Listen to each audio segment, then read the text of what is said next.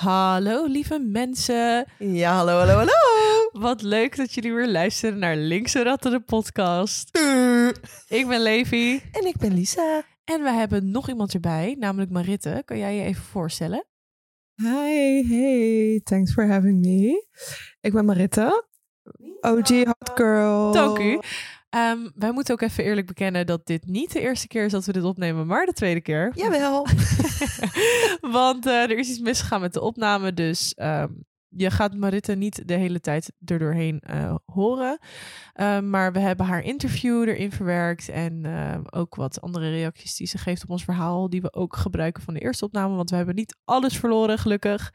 Ehm, God, ja. Dus dat, ja. Dus dat, ja. eh, wij zijn ook maar mens en dat kan gebeuren. Ja. So, without further ado, ehm, zou ik graag het thema willen introduceren. Oh ja, dat is wel een goed idee eigenlijk. En dat is ehm, het falende beleid van de Nederlandse geestelijke gezondheidszorg. Oftewel de GGZ. Oh, Ja, nou, ik vind dat een heel moment, een heel mooi moment. Ik vind het een heel intro- om de intro te cueën. spin that shit.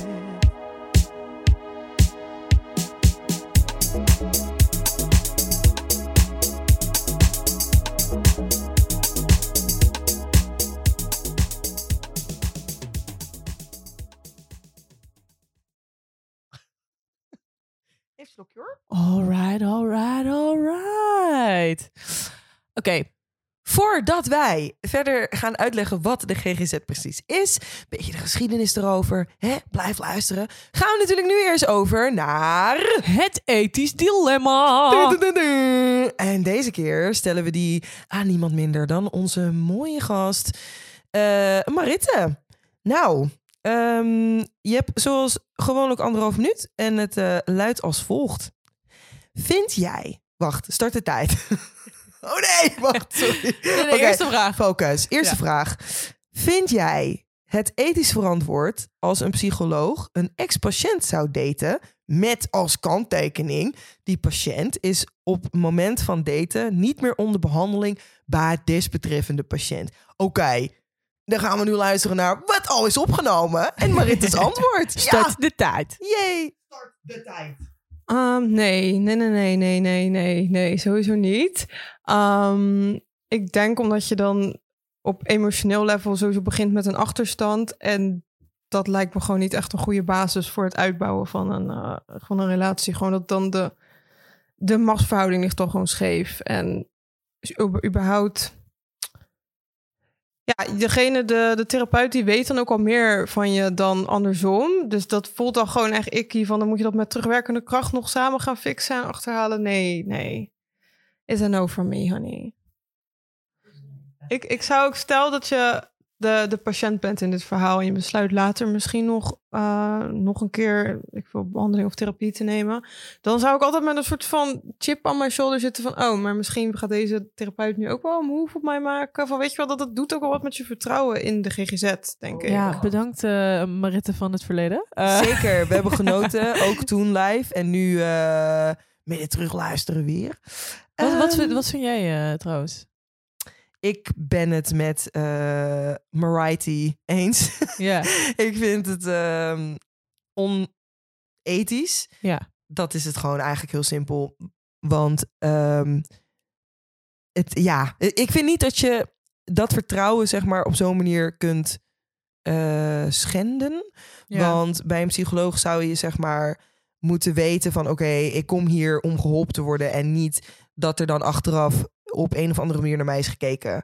ja. Dat, dat zou ik heel erg raar vinden. En ook mijn vertrouwen in de psychologie wel een beetje schade. En dat moet je gewoon echt niet willen als psycholoog. Dus het Nee. antwoord is nee, ik vind het niet ethisch. Nee, en, ja, en überhaupt ook gewoon los van of het wel of niet ethisch is. Hoe naar is het dat, dat iemand je eigenlijk al heeft leren kennen, zonder dat iemand je heeft leren kennen, los van al je trauma's en weet ik het allemaal. Ja, Dus je begint eigenlijk eerst met dat je al je trauma's dan op tafel hebt gelegd, voordat die persoon dus eigenlijk überhaupt weet wie je bent. Dus dan kan je ook wel een beetje afvragen wat voor een... Die persoon die vindt mij leuk, maar waarom eigenlijk? Want ja. eh, is het dan om mijn uiterlijk en om mijn eh, verleden met trauma's? Of is het omdat die... Per ja, I don't know. Ik ja, weet like, niet. it's Het giving over savior complex ook Ja. gewoon heel erg. Je begint op de verkeerde voet. Ja, want je ziet iemand niet in, zeg maar, hoe die dagelijks gewoon... Ik vind bijvoorbeeld het heel belangrijk, even side note, Ja. zeg maar, om te zien hoe iemand zich beweegt.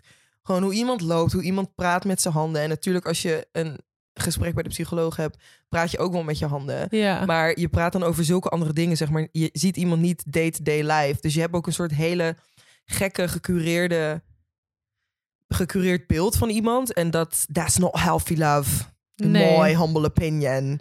So, yeah. Nee, I agree. En ook, volgens mij had Maritte ook... eh, Sorry Maritte dat, je, dat dit er niet helemaal in zit. Maar volgens mij had Maritte dus ook gezegd dat je dan dus niet voldoet aan de... Welke code was het ook weer? Socratische code of zo? Ja, Something like that. code of conduct. Ik ja, weet het gewoon, niet. je, je moet iets tekenen, toch? Je moet een eet afleggen. Ja, dat je, dat je die grens niet overgaat. Ja, dus dat mag überhaupt niet. En ik heb echt... Luister, Ja, ik dat heb... is het ding. Zeg maar, als, je, als die persoon geen patiënt meer is, natuurlijk. Ja. Maar ja, wat moet je dan? Hoe ga je elkaar dan ook een soort van. Dan moet het contact al wel geïnitieerd zijn tijdens zo'n sessie. Want je mag Ja. niet later nog dat telefoonnummer gaan gebruiken te zeggen: Oh ja, oké, weet je mij nog? Ja, Let's go on a fucking date. ik heb wel- trouwens wel eens gehoord. Oh lord. Ik ken iemand die, is dus gaan daten met... Nee, Dienstbehandelaar. Nee. Ja. Ja, en dat was ook natuurlijk achteraf echt helemaal geen goed idee. Nee, kijk, ik, in all fairness, oké, zeg nooit nooit. Ja, Want je hoeft natuurlijk ook niet naar een psycholoog als er per se iets mis is met Nee, quote nee. unquote. Zeg maar, je kan ook gaan als je gewoon even iets wil verwerken of even Ja. zeg maar bijvoorbeeld aan je professionele weet ik veel wat wil werken. Ehm, maar dan alsnog, ja, that's weird. dat is heel raar. That's fucking rude. Nee, Maar goed, oké. Nou, oké. Nou ja, dan... eh, ja, ontzettend we bedankt Maritte. bedankt Again. Lisa. Bedankt mezelf. Eh, bedankt jullie, luisteraar. ja, oh ja, en jullie Dan, natuurlijk. eh, We zijn ook benieuwd wat jullie vinden trouwens. Dus, Zeker. Laat het vooral weten. Ik zal nog even die poll eh, eruit knallen. Dat Ja, mensen lekker kunnen stemmen.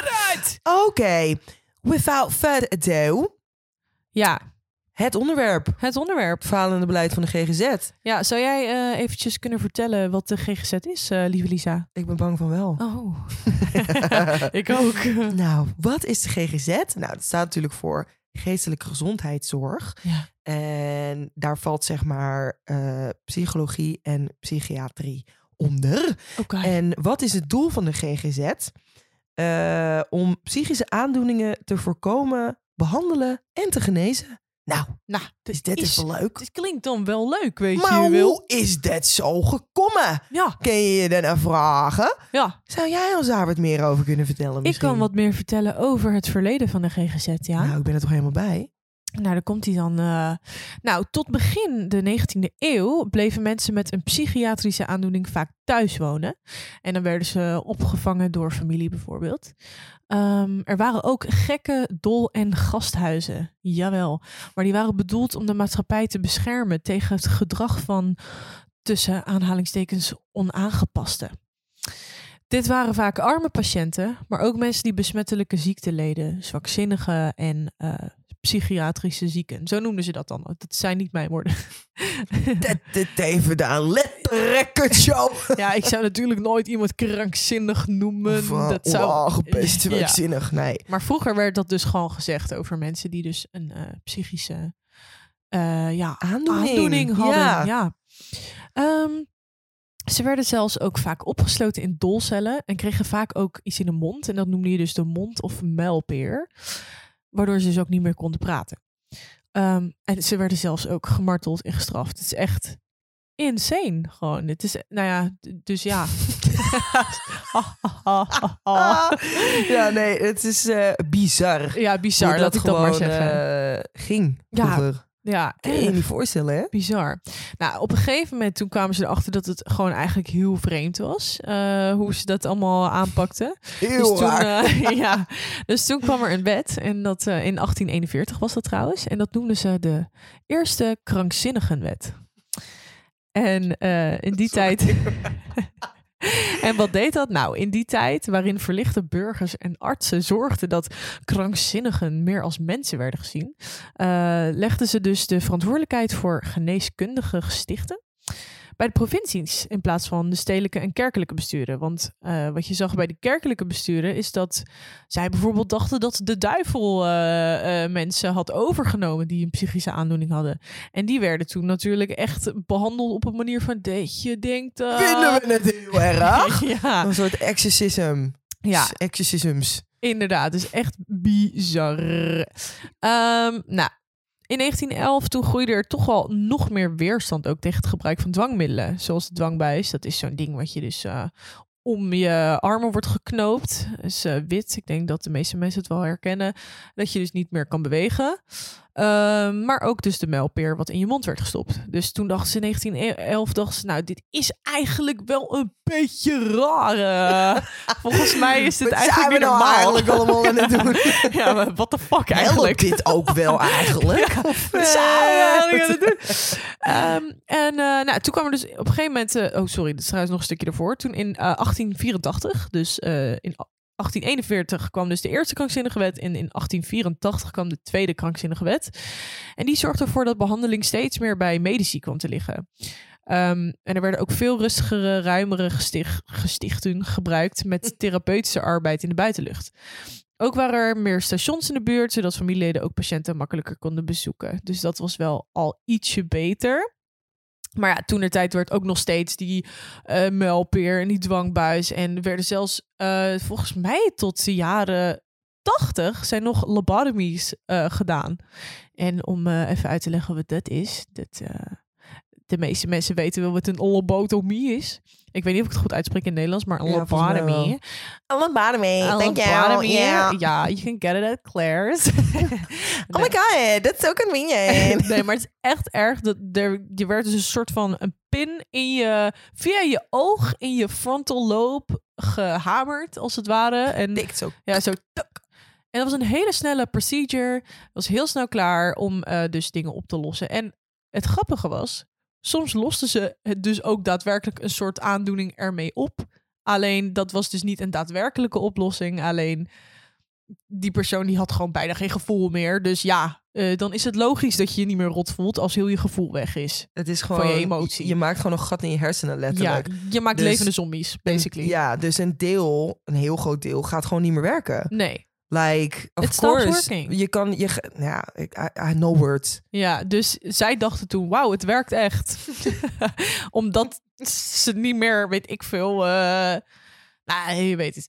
Goed, nou, dat was dan een beetje over het verleden van... eh, er is nog veel meer te vertellen, maar dit was een, een kort stukje van het verleden van de GGZ. Dus het was al best wel een vreemde situatie. Vreemd aan de orde van de dag. Ja, en eh dan ben ik eigenlijk ook wel heel benieuwd eh, naar hoe het zorgsysteem werkt. Zou jij dat een beetje kunnen vertellen, Lisa? Dat kan ik zeker. Ja, want ja, hoe zijn we van hè, lobotomie naar dit gekomen? ja, naar hoe het nu zit. Ja. Nou, eh, het zit zo. Sinds 2015 is de GGZ opgedeeld in de huisartsenzorg plus huisartspraktijkondersteuner. Dat wordt ook wel de POH-GGZ genoemd. Dan heb je de generalistische basis-GGZ, de GB-GGZ. En wat is dat? Dat eh, is een hele goede vraag. Ik denk, oh, dat weet ik eigenlijk wel. Dat dat is eh, psychologen met, eh, zeg maar, traumaverwerking of weet ik veel. Ja. Depressieve klachten, angststoornissen, ehm, cognitieve gedragstherapie, dat. Dat. En dan heb je de nog de- basis. eh, ja, ja. dan heb je nog de gespecialiseerde GGZ, oftewel de G-GGZ of de S-GGZ. En dat is dan, eh, als ik het goed zeg, eh, met als je bijvoorbeeld een psychose hebt. Of Ja. ehm, dus echt nog dieper. nog dieper eigenlijk. En dat je dus niet meer, ehm, ja, Is dat meer misschien acute GGZ of dat zo? zou kunnen. Maar ja, dat noemen ze dan dus gespecialiseerde. hè? Oh, oké. Nee, goed, nee. Dat zijn de drie levels. De drie dingen. Voor volwassenen. Want ja, hoe wordt het nou gefinancierd natuurlijk? Eh, de zorg voor volwassenen. Die financiering loopt via de Zorgverzekeringswet. eh, de ZWV.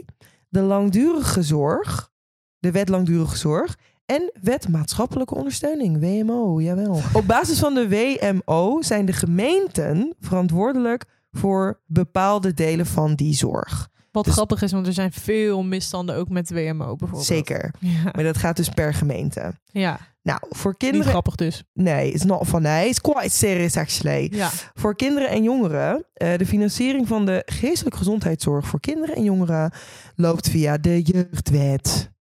Nou, Nou.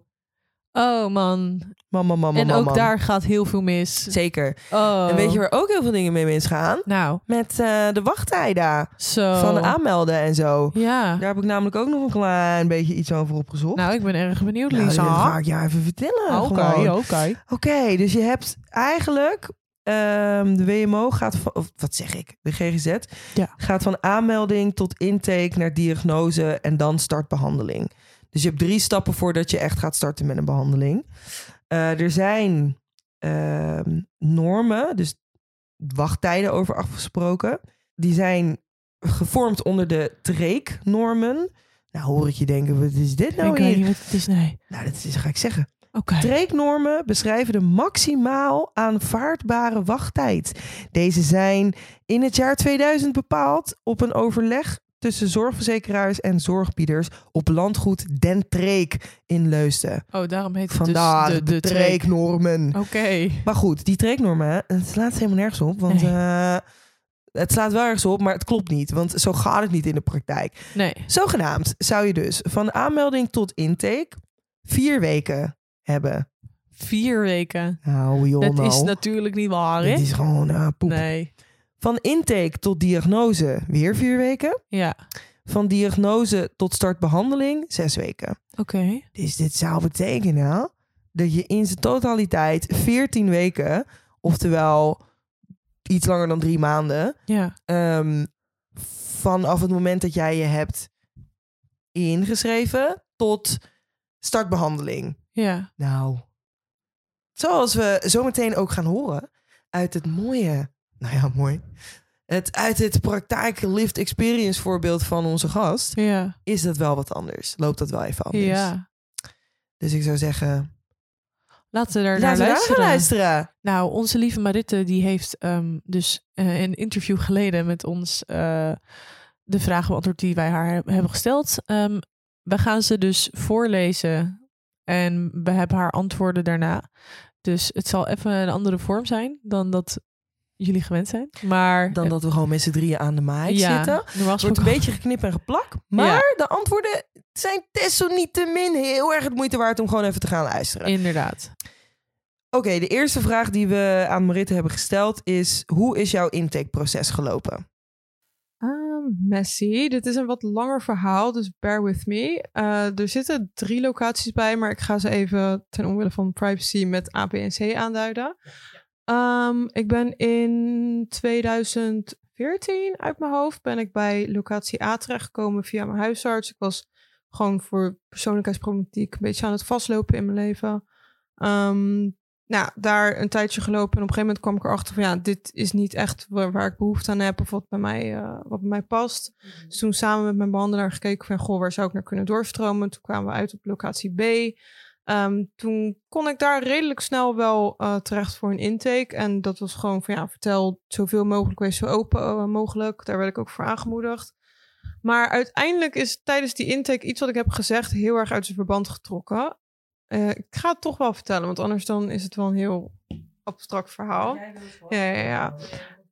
Ehm, ik had verteld dat ik ehm, ja, wat gevoelig kan zijn voor geluidsoverlast. Ik woonde toen ergens waar ik heel veel last had van mijn buren. En dat ik daar dan best wel gefocust op kan raken. Waardoor ik het dan wat heftiger waarneem dan dat het misschien dus is. Dus dan hoor je het misschien wat harder dan dat het in feite is. Gewoon puur omdat je er zo gefixeerd op bent. En zij hebben dat toen een beetje in het kader geplaatst van... oh, je bent kwetsbaar voor psychoses. Ik heb nog nooit een psychose gehad, toen ook nog niet. En uiteindelijk ben ik dus bij locatie B geweigerd. Omdat ze zeiden van ja, we zien een psychische kwetsbaarheid in jou, psychotische kwetsbaarheid. Ehm, waardoor wij denken dat je hier niet een behandeling niet aan kan. Ze hebben ook nooit eh, overleg gehad met locatie A. Maar dit stond toen dus wel in mijn dossier. Ehm, precies, ja. Zonder dat ik daar zelf iets van een weerwoord of eh, wat dan ook op kon geven. En ik heb toen vanaf locatie A nog geprobeerd om bij een andere, wat kleinere, laagdrem- laagdrempelige instelling eh, terecht te komen. Maar daar zeiden ze ook van, oh ja, maar we zien dit in je dossier. Dus ja, dat zie je ik niet aan. Nou, dus ik was toen zo een beetje gedesillusioneerd met de GGZ. En het ging toen ook wel weer beter. Dat ik dacht van, nou weet je, laat maar zitten. Ik eh, ga gewoon verder met mijn mijn leven. Maar toen in, ja, een beetje tijdens de pandemie. Ik hoop dat ik nu de jaartallen goed heb, want corona warped with my brain. Ehm, ja, begon ik op een gegeven moment toch wel weer een beetje vast te lopen. Dus toen besloten van ja, ik wil eigenlijk gewoon wel weer eh, proberen om ergens eh, behandeling te krijgen. Ehm, toen weer bij locatie B geprobeerd via de huisarts dan eh, op intake te komen. En daar mocht ik niet op intake komen, want ze zeiden ja, maar we zien dit nog steeds in jouw dossier. Ja, je hebt in de tussentijd geen behandeling gehad, dus wij gaan jou nog steeds niet aannemen. En toen dacht ik dus, ja, fuck, ik kan nergens onder behandeling komen zolang dit er staat. Want iedereen gaat zeggen van, het maakt niet uit of het waar is of niet. Maar iedereen die gaat zeggen van, oh ja, wij zien het staan, geen behandeling, dus je bent eh, een risico, whatever. En ik heb uiteindelijk heel erg geluk gehad met eh, mijn toenmalige huisarts, die echt samen met mij heeft gezegd van, oké, we gaan dit er dan uithalen. Want ik denk inderdaad dat je anders nergens terecht kan. En dit alles bij elkaar heeft ook weer drie, vier maanden geduurd. Van, nou ja, wachten, lang, duurt lang voordat je bij de PH terecht kan. Dus ik ben toen in, eh, no, nee, september 2021 op de wachtlijst eh, gekomen voor groepsbehandeling. En vanaf daar was het intakeproces redelijk soepel. Bij, lo- bij locatie C, sorry. Ja, ja. Dus locatie B heb ik gewoon maar helemaal gescot. En ja, ben bij locatie C, eh, ja. Dus ik heb echt heel erg moeten strijden om ja, überhaupt ergens binnen te komen. Dat, eh, Wat voor soorten therapie heb jij gehad? Als je daar antwoord op wil geven. Ehm, bij locatie A had ik eh, één op één eh, therapie en daar werd dan ook mijn familie bij betrokken. En de therapie die ik nu heb afgerond was een groepstherapie. Waarbij er ook meer wordt gekeken naar ja, wat, weet je, wat speelt er nou in je day-to-day life. Sorry. Eh, wat zijn skills die je nog missen of hoe komt het nou waarop je, waarom je reageert zoals je reageert. Dat soort dingen. Eh, ik vond het een hele fijne therapie. Ik heb er echt super veel aan gehad ook. Dus het was het echt wel, eh, it was worth the wait. Maar ehm, ik merkte wel dat het ook heel erg hielp. Dat natuurlijk in de tussentijd heb ik ook zelf een beetje georiënteerd van ja, wat, weet je, ik wilde er geen label op plakken. Maar goh, wat is er nou met mij aan de hand? En ik denk dat het ook wel echt heeft verschilt dat ik niet helemaal blanco daar binnenkwam van oké, ik moet het hier nog van niks moeten gaan eh, uitvogelen. Dat ik al zelf wel wist van ja, dit is een beetje de richting van wat ik weet wat er speelt en waarin ik dingen wil onderzoeken. En dat heeft me ook heel erg geholpen. Wat waren de verwachtingen ehm, van deze behandelingen? En zijn die verwachtingen uitgekomen? Ik had de verwachting van in een groep, dacht ik echt van god, ik wil dit echt niet. Ik had altijd wel gezegd van ik wil veel liever individueel. Ik denk dat heel veel mensen dat zullen zeggen, want het is toch ehm, ja, super spannend ook om over je shit te gaan praten in een groep. Maar uiteindelijk heeft me dat wel echt ehm, juist heel erg geholpen, omdat je juist in een groep meer heel de tijd aan het testen bent van Oh ja, of je gewoon wat meer in de praktijk gelijk dan wanneer je het alleen maar één op één met je behandelaar eh, doet. Het enige, eh, ik had wel verwacht dat er dan iets meer stukje persoonlijke begeleiding in zat. Dat ontbrak er voor mij af en toe wel aan. Eh, je kon wel één op één gesprekken aanvragen met een behandelaar als het gewoon ja, de pan, eh, hoe zeg ik dat? Als je de pocht uitvloog. maar ehm, er was niet echt naast je groepsproces heel erg sturing van, ehm, oh ja, hier, weet je, dit zijn je doelen, dus we gaan nu meer de- deze richting of die richting. Dat je moest je allemaal zelf met je bijhouden. En ik heb al wel wat moeite met structuur, dus dat vond ik wel lastig soms. Is je hulpvraag ingelost? En je hoeft daarbij niet te vertellen wat je diagnose zeg maar is of was. Ehm, en met ingelost bedoel ik, is de hulpvraag waarmee je kwam opgelost? Is die beantwoord? Heb je het idee dat je daar nu een helder beeld over hebt eigenlijk? Ehm, van de tweede, wel van die groepsbehandeling, dus wel wat meer dan van de eerste. Bij de eerste voelde ik er echt gewoon in van, oké, ja, ik wil gewoon niet meer eh, rot voelen. Maar bij die tweede dat ik wel ook natuurlijk, omdat je dan wat ouder bent, een wat meer gedefinieerd beeld. Ehm, ik moest zelf wel wat vrede maken, want ik ging er echt in met het idee van, oké, als ik dit doe, dan ben ik hierna en af. En normaal persoon. En ik, ik had er wel moeite mee dat ik gaandeweg achter kwam van, oh ja, maar er zijn dingen die zullen altijd een zwakke plek voor mij blijven. Ehm, vanuit een like, therapie point of view wel. Ik heb echt wel meer inzicht en ook wel wat meer skills gekregen van juist mijn problematiek. Maar ik merk dat de bal ligt nu heel erg bij mezelf. Ik ben gewoon super goed in scheid hebben aan mezelf. En ik ben nu wel bewust dat ik zie van, oh ja, dit, dit komt hierdoor. Ik zou dit niet moeten doen. Maar ik ben ook wel goed in zeggen van ja, oké, fuck it. Doe gewoon. Doe het later wel, volgende keer. Dus ik denk dat ligt nu wel het meeste bij mezelf om dan ook die verandering door te, te zetten. Maar vanuit puur de therapie die ik heb gevolgd, wel mijn hulpvraag beantwoord. En wat zou jij luisteraars mee willen geven die gaan starten aan hun hulptraject bij, binnen de GGZ? Mm, sowieso echt zelf heel goed zicht hebben op wat je doelen zijn. Er gewoon, wacht, ik ga het gewoon in één ding in een balletje opgooien. Uh, rol er gewoon niet helemaal blanco in. Van lees je in in de behandeling die je gaat volgen. Um, lees je gewoon misschien überhaupt even in of luister podcast um, over, uh, ja, over hoe het is om überhaupt therapie te hebben, zodat je al een beetje op de hoogte bent van je eigen valkuilen. En um, ja, ik denk als je een beetje inleest al dat je dan en het overkomt je niet dat het niet ineens is dat je halverwege wakker wordt en denkt, oh deze therapie past niet bij mij of oh ik ben helemaal niet heel bewust aan mijn doelen aan het werken. En ik denk ja, zeker nu als je de stap maakt om uh, behandeling te gaan volgen van maak voor jezelf een soort plan, eventueel in samenspraak met je POH van hoe ga ik deze wachttijd doorkomen. En ik weet niet of dit echt heel erg aan te raden is, maar ik wou wel dat ik dit achteraf had gedaan. Als je een uh, intake gaat doen van lees je een beetje in, in de problematiek die je denkt dat je hebt, om te voorkomen dat je een verkeerde diagnose hebt, zodat je misschien op een intake al kan beargumenteren van ja, ik voel zelf, ik merk dat ik het meest in die in die richting zit om die en die reden. Um, zodat je dus niet in een heel verkeerd kader wordt geplaatst. Nou, top gewoon, weet je wel. Nou, onze lieve Maritte, ontzettend bedankt dat jij dit allemaal met ons wilde delen. Zeker. Um, Lisa, ik ben eigenlijk wel benieuwd naar, naar jouw ervaring in, binnen de GGZ. Hoe is dat voor jou geweest? En of hoe is het nog steeds?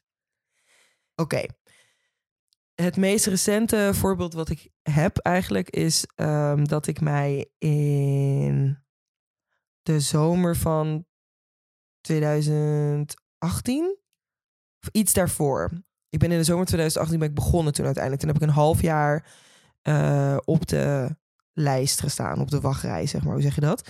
Dus toen had ik pas na een half jaar mijn intake. Dus die wachttijden, dat, dit, ah, dat slaat nergens op.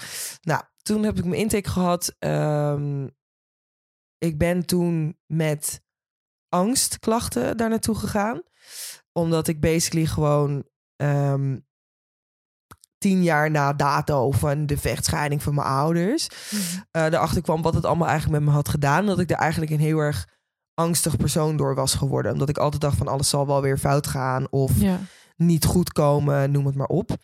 Nou, uh, dus intakeproces was best wel heftig, want het duurde sowieso een half jaar. Mm -hmm. uh, uiteindelijk had ik mijn intake gehad. Toen ging mijn behandelaar op vakantie. Dus toen ben ik eigenlijk pas na de zomer echt gestart. Ja. Um, ik moet wel zeggen, uiteindelijk ben ik wel, is mijn hulpvraag wel ingelost. Um, maar wat ik hierbij kan zeggen, wat ik eigenlijk de luisteraar mee wil geven, zeg maar, over het hele proces van naar de GGZ gaan, is je gaat huiswerk krijgen. Ja. En dat is iets wat ik gewoon niet had verwacht. Ik dacht, je gaat er gewoon één, twee keer per week heen. Je doet je ding, kastje open, kastje dicht, dag, weet je wel. Ja. Maar het is echt een, een, een immersive proces. Want je gaat echt gewoon thuis opdrachten moeten doen. Echt over na moeten denken, journalen, whatever. En dat vond ik gewoon best wel heftig of zo. Dat neemt gewoon best wel veel tijd in beslag. Maar ja, je wil ook gewoon beter worden. Dus uh, dat. En wat ik nog meer soort van over wil zeggen is... Het, ga, het duurt allemaal gewoon best lang allemaal. Want je, and it's gonna get worse before it gets better. You gotta um, be patient. Ja, je gaat je met de patient inderdaad. Je gaat je waarschijnlijk eerst gewoon, ja, not gonna lie, nog kutter voelen. Mm -hmm. Want ineens ga je heel erg gefocust zitten op wat jou heel veel pijn doet of pijn heeft gedaan. Jouw probleem, gewoon eigenlijk je hulpvraag. Um, ja, en dat, you're gonna feel that. En vervolgens ga je er echt mee dealen. So, it's always darkest before the dawn. Maar hou vol. En wel daarbij, blijf wel kritisch ook naar je behandelaar toe. Als jij het idee hebt van, de in, in de intekst heb ik toch niet alles kunnen vertellen. En ik heb het idee dat deze persoon toch niet helemaal begrijpt waar ik nou mee deal of wat ik, waar ik aan wil werken. Geef dat gewoon aan. Zeg van, hé, hey, ik wil de volgende keer bijvoorbeeld even een reflectiesessie doen. Om even te reflecteren op hoe het tot nu toe is gegaan. Ja. Als het goed is, doet jouw behandelaar dat zelf. Dan wel de psychiater die erachter zit. Of je tweede behandelaar. Want je, je, je hebt niet dan met die tweede behandelaar te maken. Maar die tweede behandelaar is een soort controlefactor voor jouw behandelaar. Want ze mogen natuurlijk nooit zomaar eh, iemand begeleiden zonder dat daar eigenlijk een tweede psycholoog meekijkt, laat ik het zo zeggen. Dus als het goed is, wordt dat al wel gedaan. Maar als je dat niet snel genoeg vindt, desnoods zeg ik wil om de keer reflecteren. Ik bedoel, kan gewoon, hè? Anyways, I digress. Ehm, daar, daar zou ik I op... digress. I digress. I poor joy. oh my god, ik heb gelijk de nummer van eh, Nirvana in mijn hoofd. Welke? All apologies. oh, all apologies. All apologies gedaan. Nou, weet je de wel. Even wat eh, apologies maken. Ehm, maar goed, Anyhow. any fucking way. Daar zou ik lekker op letten. Dus dat Ja. zijn eigenlijk mijn tips. En zeg maar qua ervaring, wat ik gewoon over kan delen is, ja, die wachttijden, it's fucking bullcrap. Nou, dat je denkt. Dat je, en ja, realiseer je dat. En ehm, ja, verlies niet de hoop. Want dit wordt even moeilijker voordat het beter wordt. Maar dit heb ik nou al drie keer gezegd. en ehm, weet ook, je hoeft, er hoeft niet echt iets heel erg mis te zijn om therapie te gaan doen. Nee. Je kan ook gewoon even met iets kleins struggelen of whatever. Weet je, eh, Ja. let's lift that stigma. Ja, en luister, laten we ook dan vooral niet luisteren naar de staatssecretaris van Ooyen. Lord. Die zegt dat, eh, dat er te veel kinderen en jongeren in therapie zijn. Like, Dat is gewoon niet eh, waar. Nou ja, los daarvan, dat zou toch ook gewoon moeten kunnen? Ja, want eh, ja, gewoon dat. Ja, Dus ja, het is juist heel belangrijk. zeker. Because, you know... eh, Tonight will be the night and I will fall for you. Nee, maar... Nee, maar serieus, het is gewoon, het is heel belangrijk dat je inderdaad gewoon werkt aan jezelf. Want Ja. jij bent, ja, heel cliché, je bent de enige die voor de rest van je leven met jou gaat leven en zijn. Dus you better be okay with yourself. En al is het iets kleins, iets kleins kan ook weer iets groots worden, weet je wel. Precies, Dus, dus je, je, je better nip in de but, hè? Nee, Before it becomes uh, precies. een open wond. Nou, maar jij zegt het wel. Nou, letterlijk, jij denkt het weer gewoon, hè? wij Ja, wij zeggen en het we wel weer zeggen het wel gewoon. weer. Ja, dus alsjeblieft, laat dat stigma gewoon weg. Want het is gewoon uh, work on yourself. Ja, Stay mentally sane. in de membrane. Letterlijk. Ehm, maar goed, dit being said. eh Levi, wat is jouw ervaring met GGZ? Eh, waar te beginnen? Ehm, nou, ik ben al best wel vroeg begonnen met GGZ. Eh, als a little kid ook. Ehm, en dat was eigenlijk, moet ik ook eerlijk bekennen, dat ik daar niet super veel meer van weet. Ehm, ja, want ik was, ik was een kind. Ik weet alleen nog dat mijn moeder vooral altijd dacht van... het is allemaal niet waar, het is allemaal niet waar. Dus ik weet ook niet eh, of het waar was of niet en wat het was eigenlijk. Ehm, want ze wilde mij voor heel veel dingen checken. En dat, dat wilde ze dan ook weer niet doen, want ik had een beetje een moeilijke thuissituatie. Dus dat had dan ook weer te maken met hoe ik mij gedroeg en dergelijke. Eh, dus uiteindelijk is er nooit echt iets uitgekomen, eh, volgens mij. Ik weet het gewoon echt niet meer. ja. Eh, ja, en eh, nou, toen zat ik wel bij PsyQ, maar dat was gewoon, dat ging, dat was gewoon. Ik was toen niet heel tevreden in ieder geval. Dat weet ik nog wel. Omdat ik niet echt, er werd niet echt goed naar me geluisterd toen de tijd. Want er werd vooral heel erg. Ik weet nog dat ik daar ook heen ging, omdat ik gewoon heel veel moeite had met.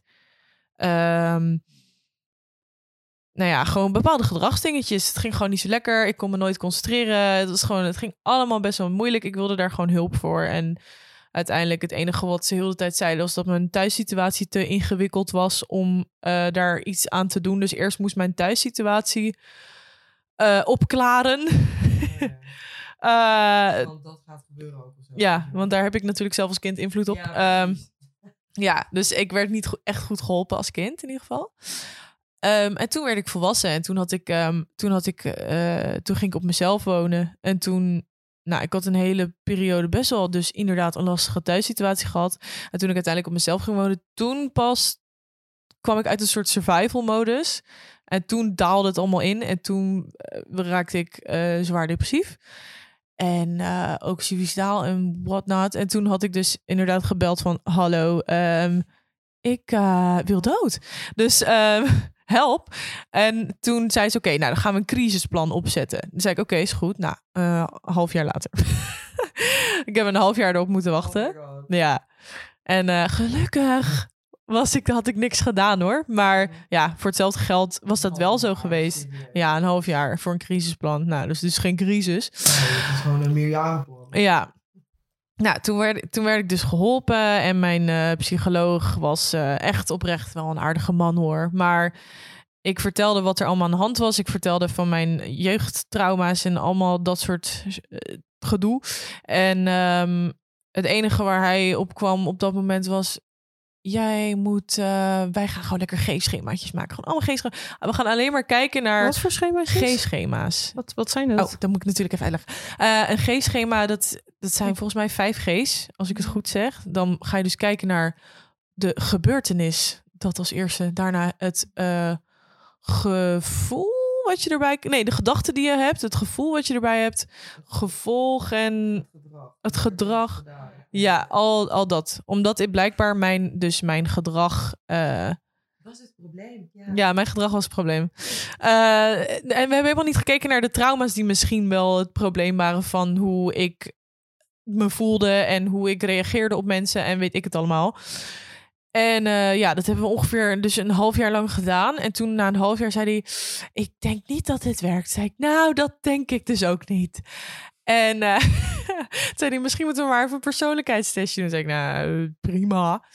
En eh, nou, hebben we dat gedaan. Na één, ja, nou, we hadden dat dus gedaan. En toen had hij, ik ga er gewoon heel open over zijn. Toen kwam eruit dat ik borderline had. Eh, en toen zei ik, eh, oké. Ja, dat zal vast, weet je wel. En zei, nou, je moet lekker naar groepstherapie, kan je het daar oplossen. ja, achteraf denk ik dus... Nee, maar dat. Achteraf weet ik dus niet echt of ik borderline heb. Ik weet niet of ik dat geloof. Ik denk dat er gewoon heel veel unresolved trauma is... wat ervoor heeft gezorgd dat ik toen tijd zo reageerde als dat ik deed. Want om heel eerlijk te zijn, ik heb er nu echt niet veel last meer van. Maar goed, oké. Groepstherapie gehad, eh, nooit afgemaakt, want ik vond het vreselijk. Ik vond echt helemaal niks. Ik werd helemaal eng van juist alle mensen in mijn groep. Eh, omdat zij constant allemaal nare verhalen vertelden. En ik merkte dat ik juist heel erg eh, neerslachtig, nog oh ja, dat snap ik wel. werd. Ja, ja. ja. Want ik, er was niet echt heel veel individuele aandacht voor mensen. Dat, dat is mijn ervaring in ieder geval. Geen individuele aandacht. De behandelaar waarmee ik sprak, heb ik nooit alleen gesproken ook. Dus het was gewoon elke keer in dezelfde groep zaten we. En ik zat met mensen die echt de meest vreselijke verhalen vertelden over zichzelf. Elke sessie weer. En op een gegeven moment dacht ik gewoon van... Vinden we het heel Ja, ik dacht, ik kom niet meer. Want ik werd er gewoon helemaal eng van. Maar ik heb wel... You're an empath. Ja, I'm an empath, so it's difficult for me. Nou, maar zonder grappen. Ja. Ja, ik vond dat echt wel heel heftig allemaal juist. Wel heb ik veel van het huiswerk dat we kregen, heb ik veel geleerd. Ehm, over hoe ik stappen kan herkennen in mijn hoofd. Zodat ik niet van 1 tot 100 ga, bijvoorbeeld. Dus daar heb ik wel wat aan gehad. En uiteindelijk heb ik het idee dat ik zelf een beetje uit die depressie ben gekropen. Eh, want mijn eh, behandelaar die wilde ook niet medicatie geven of zo, want daar geloofde hij niet in. Hij, ja. ja, want hij zei je kan beter sporten. En ik geloof ook echt oprecht dat sporten heel goed kan werken. Tuurlijk, maar, ja, Maar- tot een bepaald niveau. Zeg maar, Dat, in hoeverre verwacht je van mij dat ik ga sporten als ik depressief in mijn nest lig een hele, een hele week lang, weet je wel? I feel like, geef dan een hele, zeg maar, hè, disclaimer, ik ben geen eh, psycholoog of psychiater. Hè? Ja. Maar I feel like, van mijn lived experience, geef dan een hele kleine Ja, dosering. lage dosering gewoon antidepressiva, ja. laagste, zodat die persoon net even die kick wel heeft van, oké, ik ga gewoon vandaag. Ja, en dan ga ik sporten. Fucking sportschool of Ja. een uur lopen, whatever the fuck. Precies. Ja. Maar want, sorry of dat ik je even onderbreek. Nee hoor. Weet je, het, het, laten we eerlijk zijn, eh, anxiety of depression, het zijn natuurlijk wel twee verschillende dingen. Maar Ja. Anxiety zorgt ook wel natuurlijk voor hele negatieve gedachten en gewoon heel vervelende Ja. tijd. Dus Impact op je leven is even groot. precies, dus Ja. weet je, van soms heb je gewoon dagen dat je echt denkt, nou, Ja. niet uit bed. En het is echt zo'n typisch, tot op, mijn, tot op dat punt dat ik daar was, Mhm. met die angstaanvallen hoorde je altijd van, oh ja, ja, mensen met depressie, die, eh, die kunnen hun bed niet uitkomen. En die vinden het moeilijk om dan op te staan en te gaan douchen of een tanden te poetsen of whatever. Dan dacht ik altijd van, zo, dat is, dat is heftig. Ja. En zo van, maar ik kon het me gewoon niet voorstellen of zo, weet je wel. Ja. Van, eh, en totdat ik gewoon zo last had van die anxiety, dat ik gewoon dacht, laat maar. Ja. Blijf gewoon in bed, of dat je dan wel uit bed komt, maar dan het heel moeilijk vindt om die stap te gaan zetten om te gaan douchen. En om je weer helemaal aan te kleden. Weer een dag, weer je klaarmaken, Ja. zeg maar. En ja, heftig. Dus- Ja, until it's a lived en experience, om then dan ook nog eens te gaan sporten. Ja, dag. Waar denk je dat ik de energie vandaan moet nou, halen? nou ja, de mental capacity gewoon. Ja, maar dat, ja. Maar goed, zit er verder gewoon. Ja, nou ja, goed. Dus ik had het dus afgemaakt. En toen was ik dus teruggegaan naar mijn oude behandelaar. Die, en, maar ik wilde eigenlijk geen man meer als behandelaar. Ja, daar, sorry, nu ga ik je onderbreken. Nee, nee, maar nee. Ik ben eigenlijk wel benieuwd van... Hebben jullie liever een man of een vrouw als behandelaar? Ik heb alleen nog maar vrouwen gehad namelijk. Maar ik kan me echt niet voorstellen dat ik een mannelijke behandelaar zou hebben sowieso. Nou, ik had dus een man. En eh, los van dat het een aardige man was, Mhm. hij sloeg hele stukken over, Mhm. denk ik, door zijn, eh, omdat hij een man is, waar ik eigenlijk hulp voor nodig had. Want ik had ook wat ervaringen gehad met mannen waar ik graag hulp bij nodig Ja, had. precies. Ja. En daar is hij helemaal overheen. Hij heeft helemaal overheen gekeken, terwijl ik het heel duidelijk had aangegeven. En ik denk als jij- sorry. Ja. Nou, of gewoon eigen blinde vlek. Ja, maar ik denk ook gewoon dat als, als ik ja. een vrouw had gehad en ik had verteld over de dingen die ik had meegemaakt met mannen bijvoorbeeld, dan had ze misschien wel als eerst daarnaar gekeken, weet je wel. Ja, ja. Dus ja, ik zou liever, ik heb liever dus inderdaad iemand die op mij lijkt als behandelaar. Eh, als in, ja, ik ben een vrouw, dan heb ik liever een vrouw, want die Mhm. begrijpt wat meer what a lived experience of a woman is, weet je wel. Die weet welke dingetjes je niet moet overzien of, weet je, dan een man, denk ik. Ja. Eh, even kijken, waar was ik gebleven? Oh ja, toen was ik dus teruggegaan naar mijn behandelaar en had ik gezegd van, yo, die groepstherapie, it's not working for me. En ik wil ook eigenlijk niet meer, sorry, met jou, want eh, je bent een man. Ja. Ehm, zo zei ik het niet, maar ik zei wel van, ik zou het fijner vinden om met een vrouwelijke eh, behandelaar verder te gaan. En toen zei hij, nou prima. En toen eh, twee weken later, dus dat was vrij snel ook, had ik dus een intake met een vrouwelijke behandelaar. Nou. Oh, man, man, man. Het was iets met haar stem, iets met haar ogen. En ze, ze, had, ze knipperde niet. Oh nee, oh, the worst. Ze knipperde niet. Ze keek me alleen maar, zeg maar met die hele grote kijkers zo aan.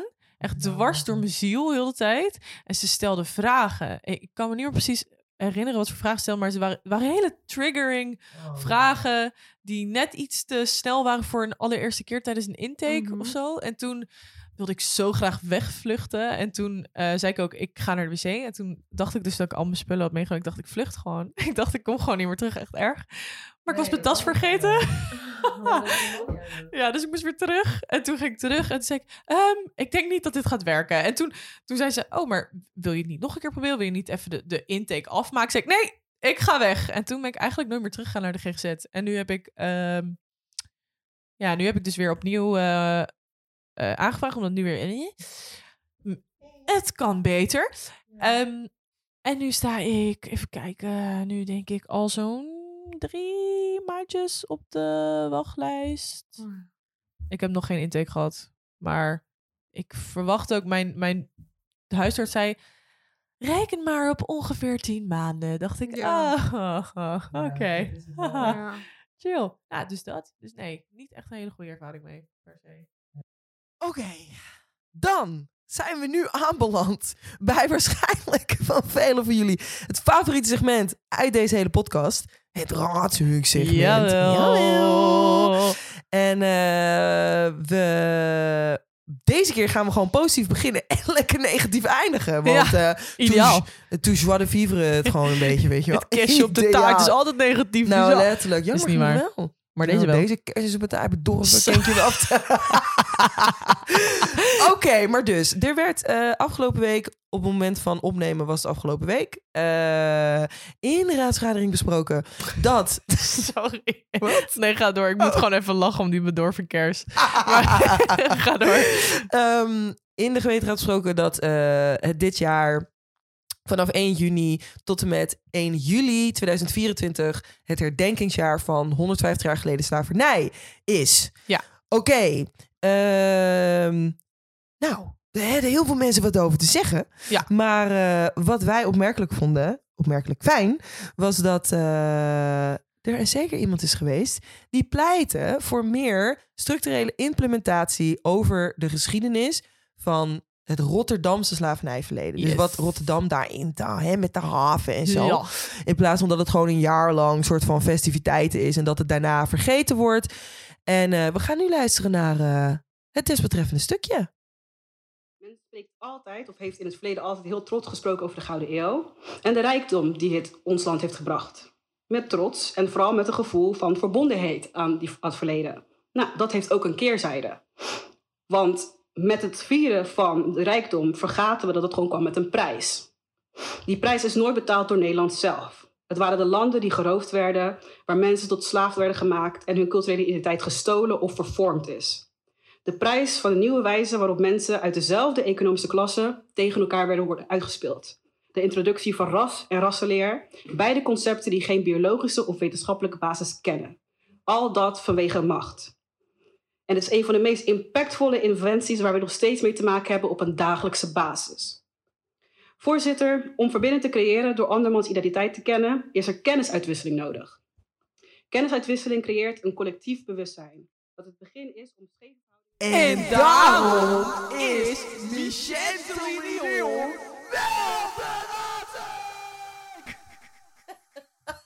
Het gaat toch altijd zo'n stuk om hoe die waveform gaat. Omhoog gaat Oké, nou, Levi. Lekker Ja. negatief afsluiten. Love. Ja, om even heel negatief af te sluiten, hebben we iemand die dus echt totaal niet raadsunk is. Maar dat hoor je zo dus natuurlijk. op de taart. Ehm, nou, over hetzelfde onderwerp gesproken heeft, eh, ik wil zeggen de beste man, maar het is niet echt een beste man. Ik vind, vind ik dan persoonlijk, dat is mijn persoonlijke mening hier, mijn persoonlijke agreed. titel, eh, spreek ik. Ehm, nou, Ik ook. Keulemans, dat is iemand die zit in Leefbaar natuurlijk weer. Hè. Ehm, het zal is een keer het niet. Ehm, maar hij die had ook wel wat te zeggen over het slavernijverleden en hoe we dat herdenken dit jaar. Niet alleen hoe, maar gewoon over überhaupt dat we het herdenken. Want hij had namelijk in een artikel en in de raad eh, eventjes heel duidelijk aangegeven dat hij het herdenkingsjaar ehm, eigenlijk een soort manier van het verdelen van mensen en juist verder uit elkaar eh, zetten van mensen natuurlijk. Ja, Dat het herdenken Eh, ja. überhaupt van de afschaffing van slavernij ja voor meer verdeling in de maatschappij zorgt. besef. Make it make sense, hè? I really can't. I, I really can't. Nee, maar je kan dus eh, zo meteen heel duidelijk aan zijn stem en aan zijn insteek horen dat hij het totaal niet mee eens is. En dat hij dus eigenlijk ook maling heeft aan eh, mensen, aan nazaten van tot slaafgemaakte. Ehm, en dat is dus eh, wederom weer hier te horen. En dat gaan we dus nu beluisteren. Dus zet je schrap. Trigger warning. Ja, trigger warning, letterlijk. Dat loopt tot 2024 met dit jaar extra aandacht voor 150 jaar slavernijverleden. Eh, dat, ja, dat, dat respecteer ik. Eh, dat, is, eh, dat was nou helemaal niet eh, tegen te houden. Maar dat gezegd hebben, mijn fractie vindt het wel gênant dat we hier als stad zoveel aandacht aan het geven zijn. Zeker in deze tijd, eh, waarin mensen hun energierekening niet kunnen betalen, waarin er gigantische koopkrachtproblemen zijn, waarin de middenklasse door de bodem eh, zakt. eh, zijn we hiermee bezig als stad. Eh, en het is ook echt een totaal minderheidsproject. Hè. Als je hier de raad hoort, dan denk je van hier is, dit is echt waar de stad mee bezig is. Dit is een minderheidsproject van een progressieve bovenlaag en vaak gesubsidieerde belangengroepen. De gemiddelde Rotterdammer is hier echt niet mee bezig, ongeacht afkomst. Ik vind de enorme aandacht voor dit onderwerp al jarenlang, dat vind ik polariserend. En ook omdat er parallellen worden getrokken met het Rotterdam van vandaag de dag. Daar kom ik zo nog op terug, maar dat vind ik polariserend. En daarom is meneer Keulemans niet gelaten!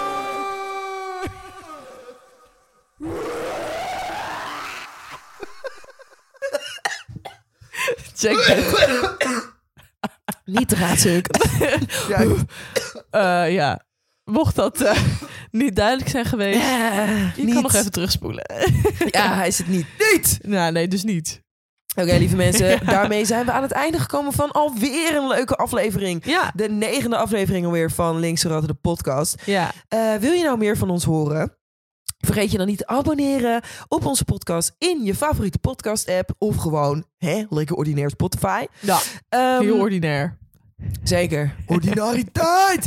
je kan ons ook terugvinden op de socials door het de podcast te zoeken. Ja. Hey, eh, tot de volgende keer hè. Dat is dan alweer de laatste tot- aflevering. Hey. Oh ja, de volgende keer is de laatste aflevering, lieve mensen, van dit seizoen. Dus, ja, niet van eh, ever, maar van dit seizoen. Ja, dus Ja. Dus, eh, bon journée en eh, au revoir hè. Tot de volgende weer. Joejoe. joejoe. Hoi, hoi.